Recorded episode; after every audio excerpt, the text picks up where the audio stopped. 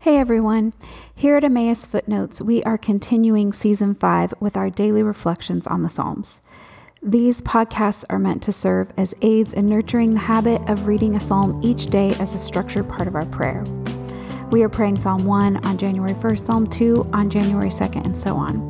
We hope these short reflections on the first 30 Psalms serve as a companion to your practice. Here is Stephen Lindsay. Psalm 16. Keep me safe, my God, for in you I take refuge. I say to the Lord, you are my Lord.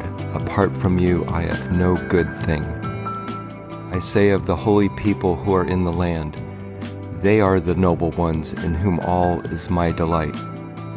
Those who run after other gods will suffer more and more. I will not pour out libations of blood to such gods or take up their names on my lips. Lord, you alone are my portion and my cup. You make my lot secure. The boundary lines have fallen for me in pleasant places. Surely I have a delightful inheritance. I will praise the Lord who counsels me. Even at night my heart instructs me. I keep my eyes always on the Lord. With him at my right hand I will not be shaken. Therefore, my heart is glad and my tongue rejoices.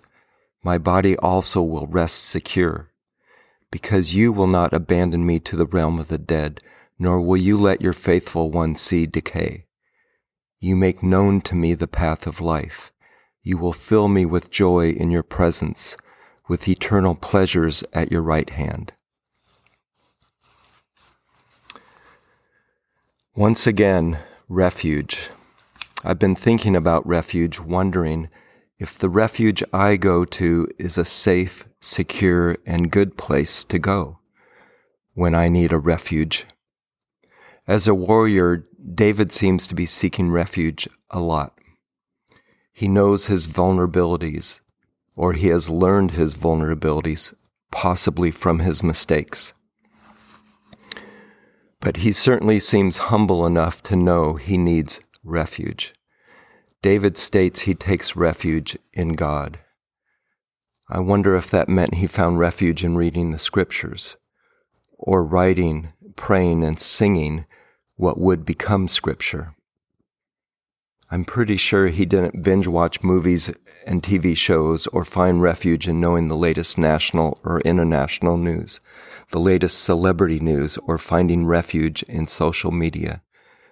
None of these are necessarily bad for us unless they become our refuge.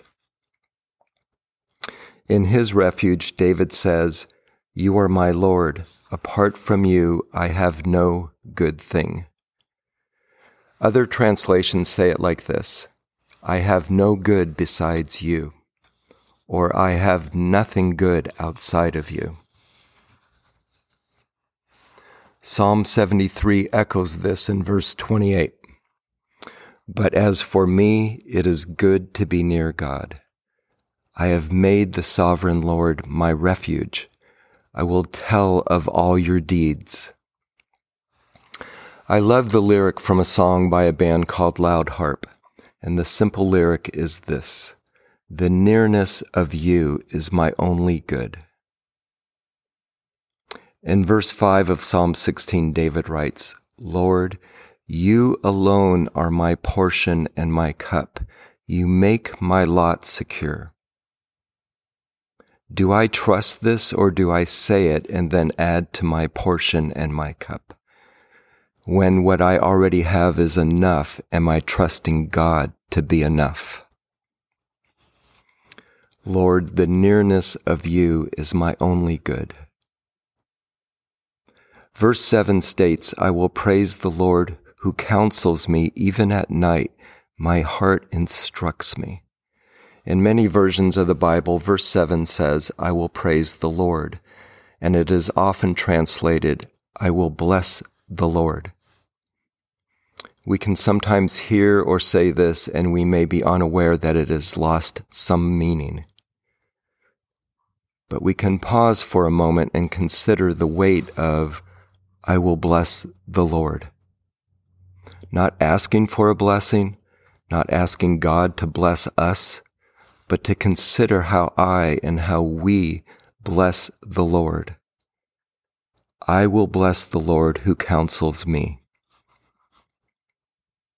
Imagine God being so close to you that you experience what Isaiah wrote, and your ears shall hear a word behind you saying, "This is the way, walk in it," when you turn to the right or when you turn to the left.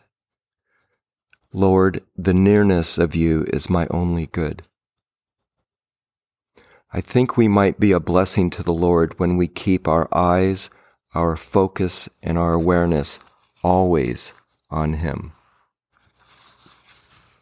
Verse 8 of this psalm says, "I keep my eyes always on the Lord. With Him at my right hand, I will not be shaken." In the Genesis story, Adam and Eve chose to do what they wanted and not what God had instructed. In chapter 3, verse 9, God asks of them, "Where are you?" This is an important question because God didn't lose them. And some have suggested that perhaps God's question was closer to, "Why aren't you where you're supposed to be? Why have you wandered off? We used to walk together." Lord, the nearness of me is my only good. In this psalm, David is committing to keeping God at his right side, near him, and therefore he will not be shaken. Eyes, awareness, and focus on the Lord. Keep Him close and stay close, and the result is to not be shaken. Imagine this as your experience. My heart is glad and my tongue rejoices. My body also will rest secure. Another translation says, "So my heart rejoices and my pulse beats with joy. My whole body abides secure. My flesh and my heart may fail. Whom have I but you? You have been my strength, my refuge. Whom have I but you? Lord, the nearness of you is my only good. The nearness of you is my only good."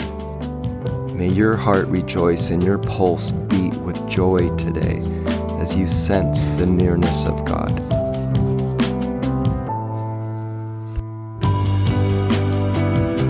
Thank you for listening to Emmaus Footnotes. This podcast offers uncomplicated guidance for following Jesus.